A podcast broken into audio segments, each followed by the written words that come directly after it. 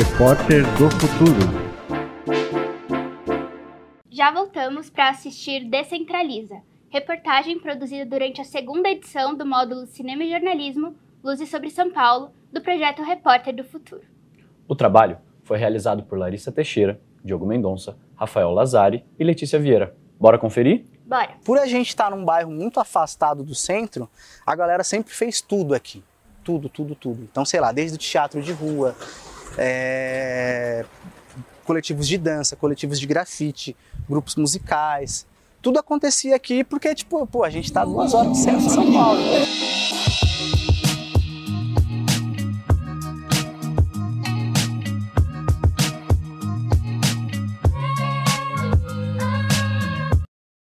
E aí, nas décadas de 80 e 90, a cidade de Tiradentes foi o bairro que mais cresceu na cidade de São Paulo em comparação com qualquer outro bairro de todas as zonas. A Coab ela atende uma demanda de população de baixa renda, né? É um projeto federal. É, os primeiros moradores daqui do bairro falam muito sobre a falta de estrutura, né? A falta de estrutura para atender o contingente de pessoas que passou a morar aqui. Então é verdade que entregaram um bairro com várias casas e, e prédios e só. Então não tinha, por exemplo, uma estrutura de saúde, de equipamentos de saúde, equipamentos culturais, existiu um movimento chamado Movimento de Defesa da Cidade de Tiradentes, que foi encabeçado por uma série de pessoas que já atuavam em algumas áreas, que atuavam já na educação, no transporte, na cultura. E aí eles, através de, de uma luta ampla, conseguiram ir reivindicando aos poucos e conquistando também é, tudo que a gente enxerga e usufrui hoje. Mas a minha infância aqui foi, eu achei, eu acho ótimo assim. Fiz várias coisas, brinquei de tudo que podia brincar, andava no meio das matas, a gente causava na infância aqui. É, já tinha o Pombas Urbanas, o Instituto, o Instituto Arte em Construção já existia. Eu acredito que era um dos únicos espaços que existiam com esse viés cultural, artístico e educacional também.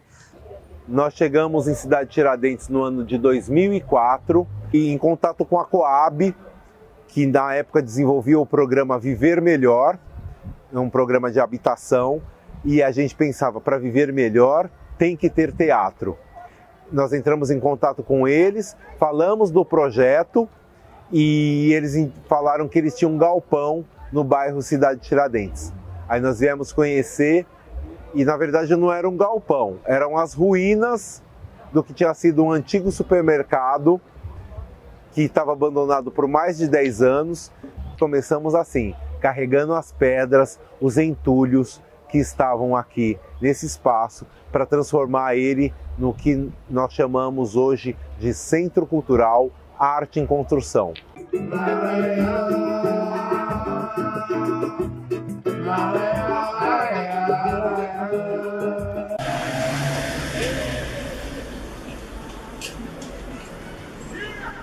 Esse centro de formação é uma luta de muito tempo antes dele existir aqui. Ele é uma luta anterior é, de movimentos como, por exemplo, o Mocute, que há 30 anos discutem cultura na cidade de Tiradentes, é, que é o um movimento, por exemplo, responsável por garantir ainda a existência da Casa da Fazenda, que hoje é a Casa do Hip Hop, ali do lado do terminal, que é uma casa histórica né, é, aqui na cidade, é um, é um equipamento histórico da cidade que teria sido demolido se não fosse esse movimento de cultura a gente precisa voltar um pouquinho na linha do tempo, né? A gente começa aqui com a fazenda, o conjunto de fazendas Cachoeira, que é de 1880, eram as fazendas escravistas.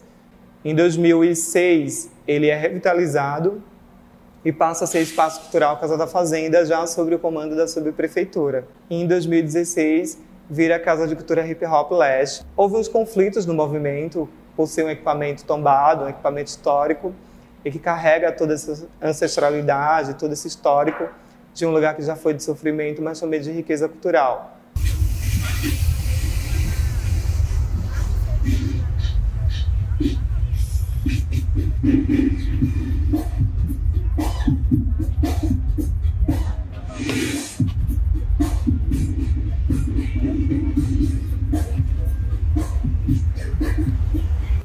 E aí no ano de 2010 eu comecei a fazer um curso de grafite num espaço que tem lá na Avenida dos Metalúrgicos, que se chama Estação da Juventude, com um orientador que é o Eduardo Marinho, que ele assina Credo, né? O nome artístico dele é Credo. E hoje em dia eu pinto no mesmo coletivo que ele, que é a, o ATM, que é a Operação Tintar no Muro. Toda, toda, tudo que eu sou eu devo ao grafite, assim. Então para mim é, é, muito importante esses espaços. A, a, existência desses espaços elas são muito importantes na quebrada, principalmente por esse motivo, né? De, de possibilitar que você desperte alguma coisa dentro de você para alguma área. A ideia é que nesses territórios onde você tem uma cultura viva, uma cultura pulsante, mas que às vezes você, é, às vezes não, né? Muitas vezes falta política pública para dar vazão a esse tipo de atividade artística e de manifestação cultural mesmo da vida das pessoas. Então, é, uma das coisas importantes desses equipamentos é você conseguir fazer uma formação adequada e continuada aos territórios que estão é, no entorno desses equipamentos. Então, o centro de formação como esse aqui, ele deveria oferecer cursos de iluminação, de técnico de som, deveria é, fornecer cursos é, mais substanciais de teatro, é, cursos de dança, de música, enfim, né, de arte, né, da produção de arte. Existem várias coisas internas nos espaços culturais que são muito bem frequentadas, só que são específicas.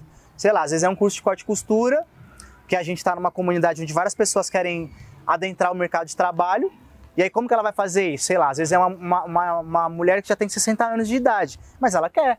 E aí ela faz um curso de corte e costura, que é uma linguagem mais específica e consegue. Mas, por exemplo, é, uma oficina de iluminação, como teve, às vezes é vazia. Porque não tem tantas pessoas no bairro que às vezes têm o conhecimento de que está rolando uma oficina lá. O que a prefeitura costuma fazer é dar oficinas, né, que são limitadas. Então você fica por um, dois, três meses fazendo uma oficina e depois essa oficina encerra, você começa outra. Isso é, um, é dá um prejuízo numa formação. Né? Ela poderia ser uma complementação, né? mas elas na verdade são a regra. É praticamente só isso que a Secretaria Municipal de Cultura oferece. E isso não forma é, artistas, né, como trabalhadores é, da arte. Tem uma coisa muito triste que eu vi acontecer já nesse centro de formação, que é não ter um curso de técnico de som, não ter um curso de técnico de iluminação, mas ter curso de padeiro e de manicure, o que são profissões honrosas, obviamente, mas que você não vai encontrar um curso de manicure, de padeiro, no centro cultural vergueiro.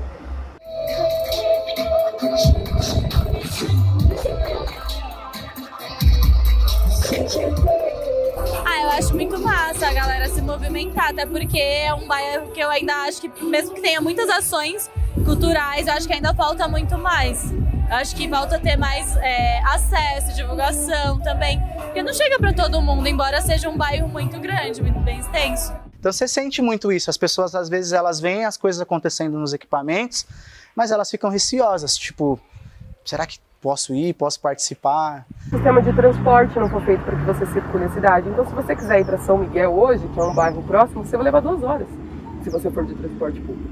Né? E são bairros muito próximos uns dos outros. Mas é, o sistema de transporte não facilita com que você vá àquele território.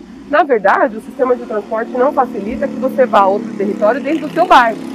Porque o sistema de transporte que você tem hoje te leva provavelmente até o terminal de ônibus que é onde você vai conseguir ir para a região central da cidade. Na época em que eu fui jovem monitor cultural, no ano de 2015, a gente entrou em contato com a CET para fazer essa, esse emplacamento de lá do Saturnino Pereira, que é meio que limite ali Guaianazes, vindo para cá pela Inácio Monteiro. Porque o céu tem, todos os céus têm. E aí, por exemplo, você vai no Centro Cultural São Paulo, também tem. Você vai no CCJ, também tem. E aí o grafite ele vai entrar nesse sentido né, nessa ideia no sentido de referenciar o local. Ah, lá no grafite do, do mano que tem um brinco na orelha. Lá no grafite do, da menina que tá com a mochila nas costas. Então nós temos muitos jovens que não sabem dos equipamentos de cultura que tem no bairro. O Pomas Urbanas, por exemplo, tantos anos aqui formando muitos jovens e tal, mas tem pessoas que moram aqui do lado que não sabem que é um centro de cultura aberto à população. A gente tenta trazer as escolas muito para cá, para os jovens conhecerem os trabalhos culturais.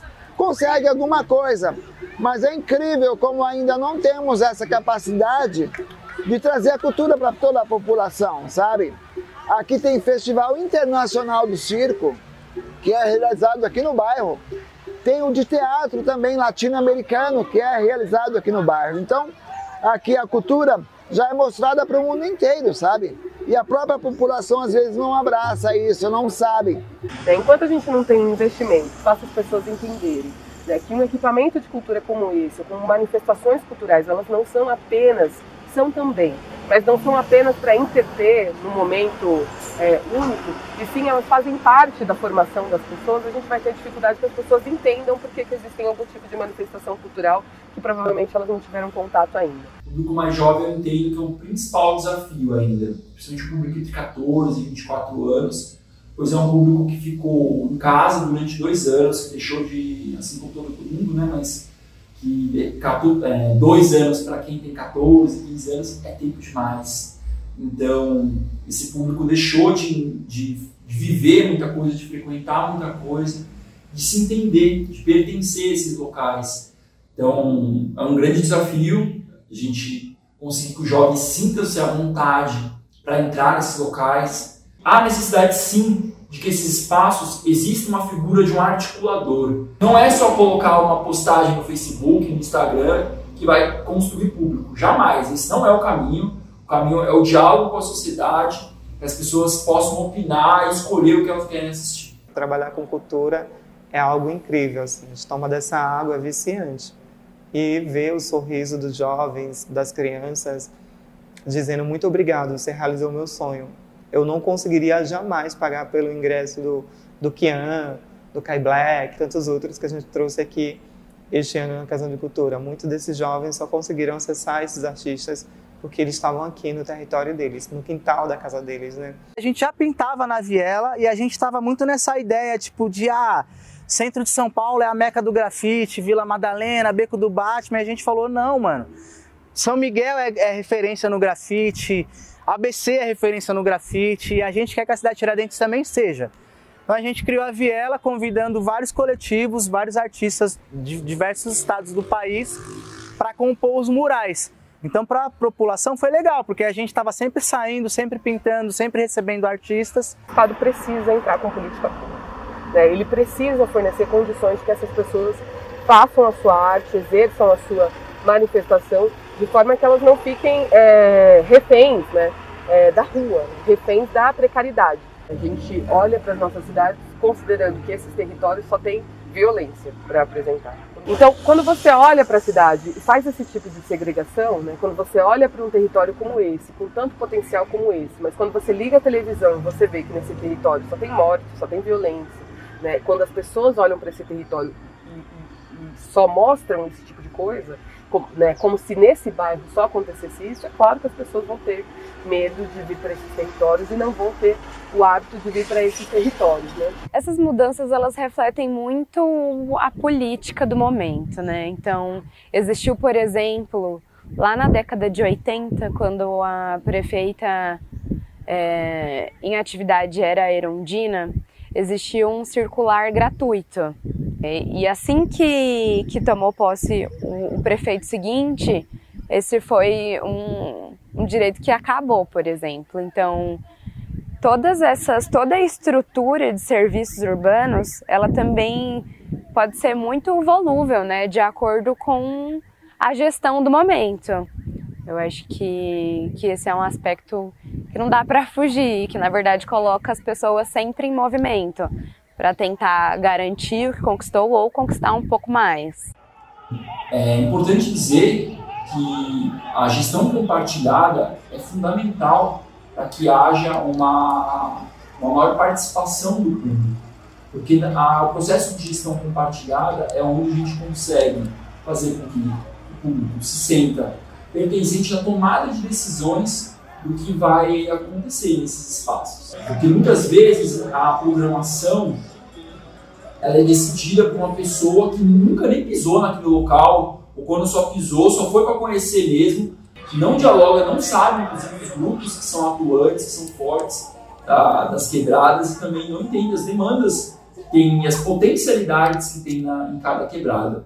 Então é, é fundamental que, que, haja esse, que haja esse processo de gestão compartilhada, que o público consiga é, opinar dentro desses processos, para que assim, enfim, haja um pertencimento e as pessoas se sintam à vontade e interessadas em, em frequentar esses lugares.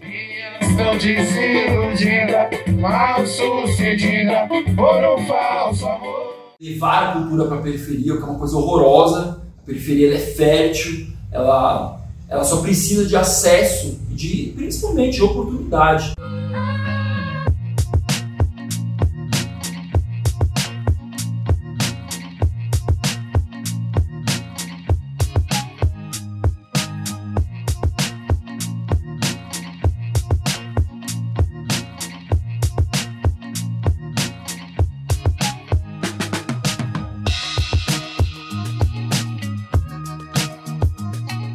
Gente, quantas iniciativas culturais incríveis na cidade de Tiradentes, né? Incrível mesmo. Eu mesmo não conhecia várias delas e agora tenho mais vontade ainda de poder colar lá para conhecer melhor. A gente vai. Obrigado.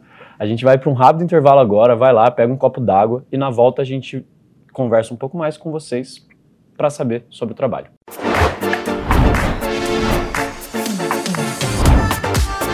Repórter do Futuro.